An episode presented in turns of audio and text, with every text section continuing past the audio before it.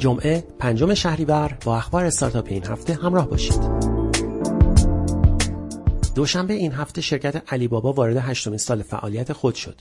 به این مناسبت علی بابا اعلام کرد بهار 1400 و پاییز 98 به ترتیب از لحاظ حجم ریالی و تعداد سفر پرفروشترین فصلها و به همین ترتیب تیر 1400 و بهمن 98 ماهای رکورددار سفر در سالهای گذشته بودند. این ارقام نشان می‌دهد علی بابا توانسته به رکوردهای خود پیش از آغاز دوران کرونا بازگردد. همچنین علی بابا اعلام کرد در مدت هفت سال فعالیتش توانسته بیش از 18 میلیون بلیت هواپیما برای سفرهای داخلی و خارجی به فروش برساند. دوشنبه شرکت حرکت اول از سرمایهگذاری در استارتاپ نتباکس خبر داد. سرمایهگذاری در نتباکس دومین سرمایهگذاری حرکت اول در سال 1400 و اولین سرمایهگذاری این مجموعه در حوزه رسانه است. نتباکس set-top box و پلتفرمی در ارائه محتوا متشکل از سخت افزار و نرم افزارهای جانبی است که توسط جمعی از دانشجویان در مجتمع فناوری دانشگاه صنعتی شریف شکل گرفته و این اولین راند جذب سرمایه این استارتاپ محسوب می شود. یک شنبه خبر رسید آریان افشار مدیرعامل پیشین فینووا جای خود را به مریم نجفی داد.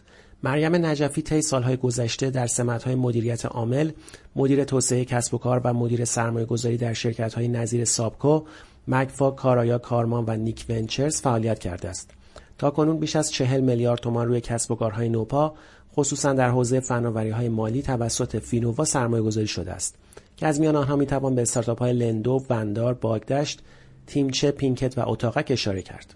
این هفته خبر رسید مرکز توسعه تجارت الکترونیکی کسب و کارهایی را که ماهانه کمتر از 50 عدد تراکنش و مجموع مبلغ تراکنش های آنها کمتر از 50 میلیون تومان باشد کسب و کار خرد تعریف می کند.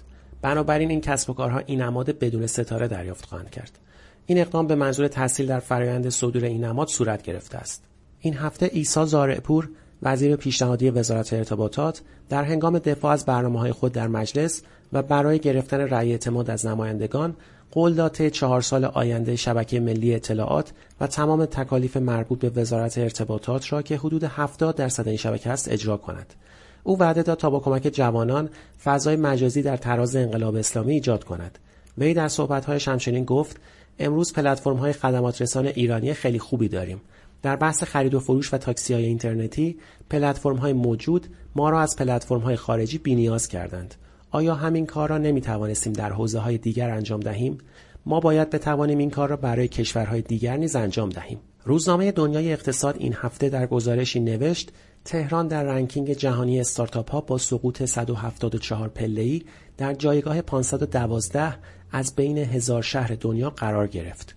جدیدترین گزارش سالانه از کیفیت و کمیت کسب و کارهای استارتاپی جهان که تحت عنوان شاخص اکوسیستم استارتاپی منتشر شده، هاکیست آمریکا از بین 100 کشور در صدر فهرست قرار دارد. مرکز پژوهشی استارتاپ بلینک که در زمینه مطالعات جهانی اکوسیستم استارتاپی فعالیت می کند، گزارش سالانه خود از شاخص جهانی اکوسیستم استارتاپی را که به بررسی وضعیت هزار شهر و صد کشور می‌پردازد به روز رسانی کرده است.